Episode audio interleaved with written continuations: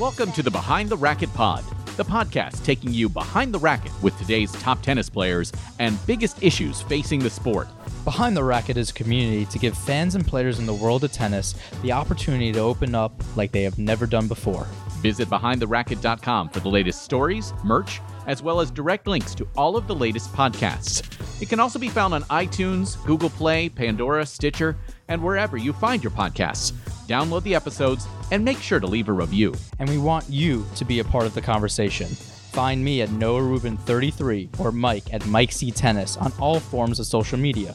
You can also learn more at behindtheracket.com or mikectennis.com. Special thanks to my sponsor, New Balance. Visit their latest shoes and styles at newbalance.com and learn more about their program of giving back at hashtag NBGivesBack. You can also help support the podcast by visiting patreon.com slash behind the racket pod and receive rewards from our travels around the world.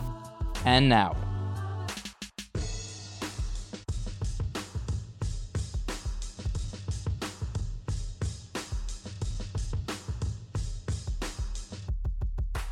We often take you behind the racket here on the Behind the Racket pod, but it's time for us to introduce a new segment as we go in front of mental health with Dr. Jonathan Katz. And we do welcome for the first time, this will be a regular monthly segment for the first time, though, we welcome Dr. Katz in. You guys have been doing your Behind the Racket Instagram lives over the last several weeks, but for, for people who might not know you, Dr. Katz, uh, explain your path to being involved with Behind the Racket.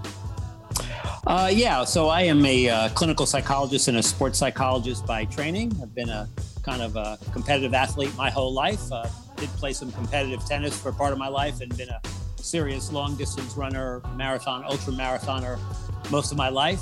Um, done a lot of work with amateur, collegiate, and professional athletes, including uh, a bunch of, uh, a fair amount of uh, high level touring pros over the years, as well as some top juniors. Um, Noah and I kind of uh, kind of got back in touch after meeting a bunch of years ago, and uh, probably in mid-April we started working together, and I uh, joined the Behind the Racket team as the uh, mental health advisor and the in-house performance uh, psychologist and performance coach working with Noah and the Behind the Racket team. So I'm, I'm happy to be here and I'm looking forward to the uh, monthly podcast. I know, obviously, most of uh, Mr. Rubin's colleagues who have been with him on tour for the last several years will say this is something, obviously, that needed to happen uh, many years ago. See, I was going to make a joke about you, and that's funny, and that's why you cut me off. I was going to say he runs marathons, and you know something about a marathon, so you guys have that in common. See, little do both of you guys know that the input that I've gotten from many people in the tennis world about coming on to help both of you has been the most powerful source. So I just want to kind of come clean the name of honesty and transparency. It's all out there now. um, you know, I, I actually before we get into some of the topics we wanted to talk to, uh, Noah and I, um, I believe back in the day, back in the 50s, you would say you, we bust each other's balls. Uh, whatever phrase you want to uh, talk about, how much we joke and, and mock each other. Um, how, how do, this is more for personal than anything else. How do you balance those things, Dr. Katz? Where I, I think Noah knows I, I love him. I, I, know he hates me, but you know says he loves me. Um, but how do you how do you balance those things when you're your friends and you know that line uh, of what's what's appropriate and what's not, especially in a time like this? Well, I actually think sense of humor is just an incredibly important quality, just generally in people. It's it's very appealing. Actually, even in my line of work, where you're dealing with some very serious complex uh, and emotionally charged issues. Uh, I've often thrown in kind of a sense of humor as part of the process because I think in order to live a full life, we need to laugh at things even in the face of adversity and upset. So, you know, I appreciate listening to you guys on the previous podcast, busting, busting each other's balls left and right. Uh, I would be happy to kind of uh, play my part in that. Uh, I'm sure we'll be able to kind of uh, segue between serious topics and, and issues, which I'm sure we'll have time to get into. But I also think a sense of humor and ability to laugh not only at ourselves, but with our friends. And, and I think you guys know each other and clearly care about each other. And I think that that's where the humor becomes genuine and, and enjoyable for, for each other and for the listening audience, I'm sure. Mike, you should definitely put that on the grocery list. Yeah, I will, uh, along with the macaroni and cheese and spaghettios that my daughter's eating. Uh, that's, that's what I've got. So uh, we're recording this on a Thursday afternoon, and And Noah, I know you wanted to talk about it. You guys have released on Behind the Racket uh, the the latest uh, page, Daria Kasatkina. Yeah, I think I kind of wanted to go into a few topics that she covered and spoke about. I mean, and you know, during this time, and Dr. Katz and Mike and I as well have gone into how this time has highlighted and escalated a lot of feelings that we feel throughout the year. But during, I mean, we have protests and bushfires and pandemics and crazy fans that a lot of this comes to light in a highlighted way.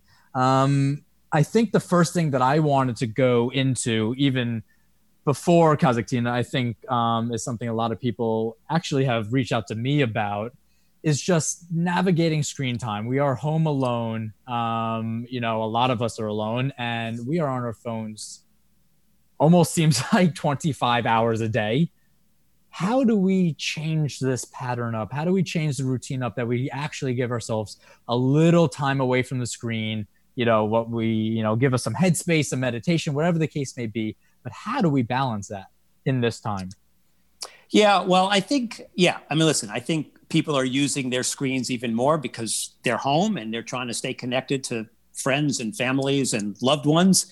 Um, but sometimes it really, um, you know, necessitates kind of making a more kind of disciplined approach, meaning, you know, there's common things like not trying to bring your your, your phone or your screens into into your bedroom or not listening or reading to things prior to going bed or you know some people the, the the good the good Jewish guy that you are you know people have talked about a digital Sabbath you know sometimes mm. taking specific time periods where they're just going to commit to putting their screens aside this becomes increasingly more difficult the more one uses it.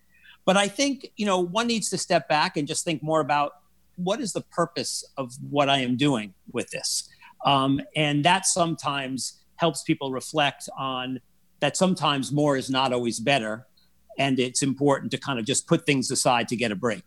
Are you seeing uh, within your practice, not only amongst athletes, just just the general public, more and more, if you will, screen addiction? Um, I think, yeah, I mean, listen, I think screen addiction is something that is just common as it's become part of the, the world we live in, and young kids are now have screens in developing. So it becomes kind of it, it's this immediate feedback. I mean, uh, you know, it, it's particularly detrimental for a lot of teenagers but, and young adults because a lot of they've grown up with it and is the way to kind of monitor how people are kind of reacting to you and and and are they verifying kind of what you're doing and and liking you? Uh, so it's it's it's kind of a way that people are just getting constant feedback and it's very hard not to kind of have that when you're used to it it's been an interesting time for, for my podcast partner Noah. Um, obviously, as as you know, Dr. Katz, uh, a couple weeks ago, Noah has gotten into some uh, social media discussions um, because of a comment he made about one particular thing about Novak Djokovic, and it has been extrapolated by the social media world to something that's much bigger. But it comes to this this bigger issue of how you you balance um, self worth in an issue uh, in the age of social media. Um, how you make sure that you are on the path you want to be mental health wise when you might be receiving so many negative, uh, not only uh, personal negative attacks, but also with so much negativity um, that you do see on social media, whether it be Twitter, Facebook, Instagram, whatever. Well, I think it really starts with what is the purpose of what you want to say. So if you want to make a point like Noah did, which could be a controversial point or generate a lot of strong reaction. You have to make this about that. It's important for you to make the point you want to make. And then you have to let go of, of what is going to come back to you. That is not really the purpose of why you're doing it. So I know this is easier said than done when people are saying hurtful or mean or really disparaging things. But like if it, the purpose is to make a point about something that you feel strongly about, then I think then it's not going to be that productive to engage with the trolls who are just kind of trying to antagonize you or are commenting on things that are really destructive and not very helpful. I want to kind of go back into, you know, Daria's behind the racket today, quoting her at some point you break down. Most of the professional players reach a point where they cannot do it anymore. And you know, this goes into a lot of things that are taking place right now, where it's this idea of facing constant loss and constant battles where you don't know how to get out of it. You don't know how to dig your way out of, you know, a hole like that. Um, and a time like this where you're you're faced with a lot of adversity. Um, I know we spoke about it at, at certain times, but where do you go from here? Where do you go when you are seeing, you know, kind of when we talk about perseverance? How do you get to that point where no matter what is thrown your way, you can find a way to battle it out? Well, this really gets to the topic of resilience uh, and how do we develop it? Uh, how do we sustain it? Um, you know, I think the good news is that a lot of the res- research on resilience shows that it's not really based in genetics. It is something that we can can learn and and work on. And I think you know um, one of the key things is is developing a resilience toolbox. I mean, things that we can kind of incorporate that help us deal with the challenges and the setbacks that we have. And I, I think you know having a sense of optimism, uh, kind of a realistic optimism, is important. You know, a moral compass for some people, or a religious or spiritual sense of self. Cognitive and emotional flexibility is important, and social connections become hugely important in terms of resilience. I know she also talked about you know seeing a psychologist and being able to talk through some of her issues and finding strategies and techniques that she could develop to manage these situations before. I think communication is is really essential in this kind of thing. Yeah. Do you think a time like this uh, people really start you know keeping things in more than ever? Do you see that more people are going out and seeking help or during this time of isolation people feel more isolated than ever? I'm actually curious what's going on because I've seen a lot of my friends actually become more isolated than they have before in the past. And it has concerned me, and I don't know how to get them out of that place. So, I've often thought from the beginning of this that what we tend to see in stressful situations is that people's own personality styles and characteristics and their relationships, the patterns that are there, are exacerbated during these times. So, when you may see like like in marriages that or relationships that have a strong foundation that is really solidified during this crisis period whereas other relationships that might be tenuous and not and maybe dysfunctional to a degree some of that those cracks in the armor get exposed a lot more. So what you might be seeing is that people who might be more introverted holding things inside are even doing that more at a time where the stress is greater leaving them open to kind of more potentially mental health issues or emotional psychological issues. And people who are used to reaching out um, kind of are probably doing that even more. And even as stressful it is, they feel more connected to other people because you know you see people even in families that they may not have had that functional relationship people are connecting more but in some relationships where people are feeling isolated they that intensifies where they haven't established that so i think we see sometimes two extremes kind of the one that have a good foundational support that really solidifying and people who are feeling more isolated and lonely that could be intensifying as well. You mentioned the idea of the resilience toolbox. Um, that that is one thing for for tennis players that can obviously uh, be used on and off the court. Um, we're also looking at the idea of a resilience toolbox for people who continue to see so many negative things, whether it be um, the continuous uh, justice issues for African Americans within our country, obviously dealing with the pandemic, financial woes. Um, I, am wondering if you can kind of talk about some of the ideas of um, the, the the things inside your toolbox that might be able to translate for for tennis players and also to to people who are just seeing so many negative things within their lives right now. Yeah, well, I think in tennis, to me, some of the hallmarks of really great players is the ability to be nimble and creative and flexible during the course of a match. So, right? other, the, the opposite ability, of Noah, obviously. the ability to, uh, especially when things are not going well, right, to be able to step back, assess things, not get overly emotional, uh, because when people get emotional and anxious during, like, say, competition, often what it happens is the blinders get put on mm. and they can see very fewer options that they need to take on.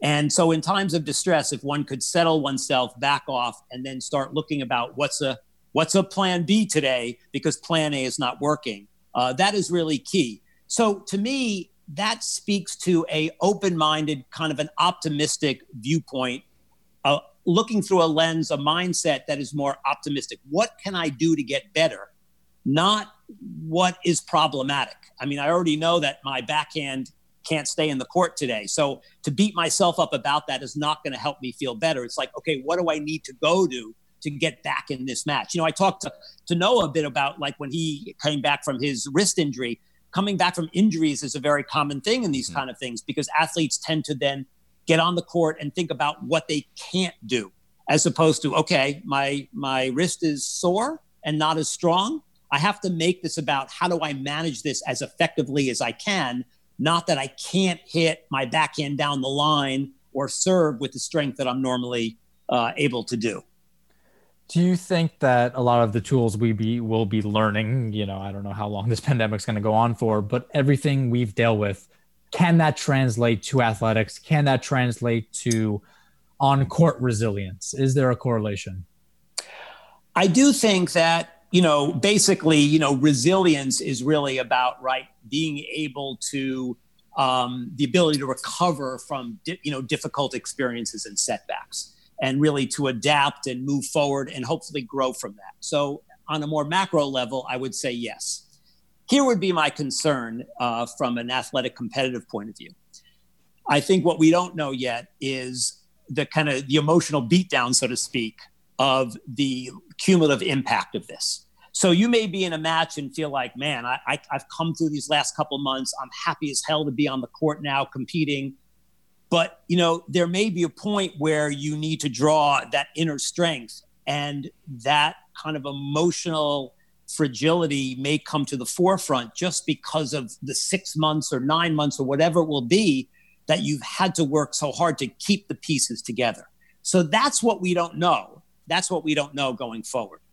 Yeah, and this has been a topic, and I just want to keep uttering it because I think a lot of people need to hear it, and especially from you that you know is actually a doctor, unlike Mike that just has a faux hawk. Mm. But um, this idea of being kind to yourself, and you know, and this takes us kind of into, you know, there's going to be unexpected outcomes and results, and and obstacles our way. So it's this idea of you know taking some time and being okay with how you've done that day. And you know that you put a solid effort out there. I mean what how important is that during times like this? Yeah i, I know this is something you and i have talked about from, from the get-go when we first started talking and working together.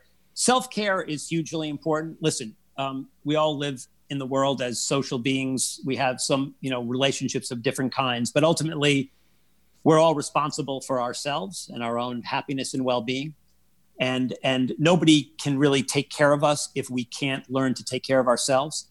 So this is really not the time to become overly self-critical or judgmental. Um, i think we have to understand the situation we're in. And like you said there's a certain amount of generosity and kindness that i think is important in an altruistic way that we try to provide for other people around us. But it's really important that we take care of ourselves. There's not a person alive who can't find out or mention something that they're not doing as well as they used to do under normal conditions. So there's always ways we can find to beat up ourselves for what we may not be doing as well. Now is not the time to be overly self critical as a way of pushing yourself further. Uh, self care is really important um, from a mental health point of view and moving forward. That being said, uh, Dr. Katz, as you know, self care is it's fantastic if you're able to get to that point, right? Um, and you're able to practice it regularly. For a lot of people, um, especially in the states, um, you know, healthcare right now is uh, difficult to say the least. With so many people out of work, may have lost their healthcare opportunities. Um, working with somebody in the mental health world has become harder and harder. How does one practice that idea of self care? Um, when it when it has become so difficult to get, um, I guess, professional help here in the states. Well, yeah. So one of the things is, yeah. I mean, listen. I think this is the time where if people feel for whatever reasons they're not able to connect to a mental health professional, um, from maybe it's financial reasons, although you know, I know there are a lot of more opportunities now with online presences and things that are much more affordable. But what I would say is that I would just try to stay really connected to people that you know and trust and care about, be able to share some of those feelings. Because I think even just talking about them, especially with people who are loving and caring back to you, can be enormously helpful. It's not the same thing as kind of kind of a therapeutic process, but that connectedness can be kind of a, a bridge to, uh, for the gap that may lead to kind of maybe at some future point of getting kind of more professional help. But I would say social connectedness is is key in, in that in that regard. We have been hit time after time this year. Um, and Noah and I started the year uh, essentially together in, in Melbourne um, as we were dealing with the, the Bush. It feels God, like eight eight years ago. Yeah, no um, joke.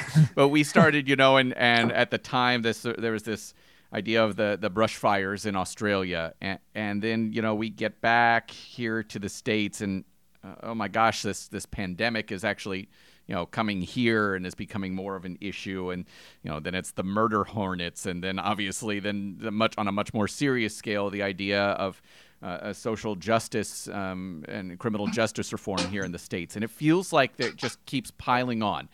And I, I guess I want to go to the idea of how how do we prepare for for these things that are just seeming to come at us from nowhere? How, I, the idea of how do we prepare for the unexpected? Well, I think part of that is just drawing on your inner strength. Um, I would say uh, on that, it's very important, especially during times like this, to not get too far ahead of yourself. Um, the danger when things are really very stressful and going poorly is that we tend to project into the future uh, based on what is happening now. And that can often lead people to become more upset, depressed, and kind of pessimistic. I think when things are so problematic, I think you need people need to think kind of more immediately what do they need to do each day to take care of themselves, to take care of the world at large, um, how can they do things for themselves, for the people around them, for society uh, in a kind of a more altruistic way, but not get too far ahead of themselves in terms of thinking about what's the world going to be like a month from now or six months from now, because that can be very overwhelming at a time where, that we're taxed already.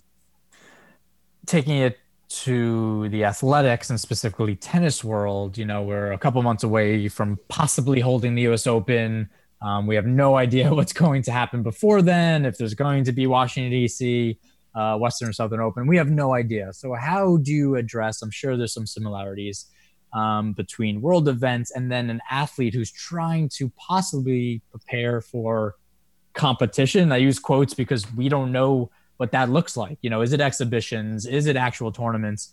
Um, so, what's the first couple steps into at least keeping an even keel? Well, I think, you know, as you know, Noah, one of the things that athletes do better than, or high level athletes do better than most people is the ability to compartmentalize. The ability when they're competing, when you're competing, is to really have a high level of focus and concentration on what you're doing and being able to kind of push aside for the moment outside um, kind of distractions. Although I do think it's important to address those distractions during your downtime so they don't rear their ugly head during competition. Um, but I think part of the challenge now is how do you create um, your own competition with your practices? So, like, you don't know when your next real competition is. So, my challenge to athletes is kind of start thinking at various times. I know you and I have talked about this. Let's say you're going to go play a set or two today. Like, maybe think about this as a regular match. Go to sleep the time you would with a match, eat and hydrate as you would if it was a match or let's say another day you're kind of you're, you're focusing on practicing. Like, okay, really lock in and kind of really address that as as almost like match play working on your you know your backhand down the line. Um, really just kind of try to approach your practices as if they were mini matches. Uh, even though that's hard to simulate totally, uh, I think it gets you in the mindset of, of, of competition. I think taking this on a little more of a positive route, which I think we all need at times. Um, I think a lot of people have found silver linings in you know what has taken place, and this is not to diminish whatever you know everything that's going on in the world, but finding silver linings. Whether whether it's just we're spending more time with family, I'm doing something I've never done before. But in athletics, what do you want to see athletes using this time for right now? While maybe they don't have all this downtime during competition, how would you like to see, obviously, since we work together, what would you like to see from me during a time like this? Well, I, you know, I think, for instance, for you, I know that this has given you a time you hadn't anticipated to kind of work on behind the racket, what it means, how to grow and and and, and you mean build like that, that grow like concept and six work. inches, or because I mean that would be massive for him. No, that's what your mohawk. um, but I, but I think actually how you model this in terms of that is that I think this affords people an opportunity to sometimes spend time and energy and think about what else is important in their lives. Uh, you know, this could be relationships for some people. This could be some um, kind of philanthropic process. This could be, you know, a bunch of things. You know, for you, I know a lot of that time and energy is around, um, you know, uh, kind of behind the racket and building that and growing that and you're able to devote time and energy that in a way that you wouldn't have. So I think it is important. Um, and this is easier for some people than other people to find. Like Mike, probably for you, you probably had more, and this could be stressful, but also probably enjoyable time with your daughter. Right. That if you were out there, you know, uh, in match after match, and I, I've, I've, I've watched you on TV, so I know what that that schedule looks like from afar. Incredibly demanding. Now, taking care of i think you have a five year old is pretty demanding as well It but is. you know there is an aspect of connecting with your kid in ways that you probably never expected because of the schedule so i think we all have to try to find that aspect of like how do we make the best of the situation even though we may not be doing exactly what we want to be doing in the way we want to do it I'm going to ask you a, an opinion question here, uh, Dr. Katz. I'm trying to think of how to phrase this correctly. So, so when I, I know as a broadcaster, when I'm maybe doing kind of that first tournament of the year, um, when players have had their six to eight week off season, you don't really know what to expect, right? Uh, because some players that they hit that off season and are attacking it, going you know big into their off season. Some players really need that break.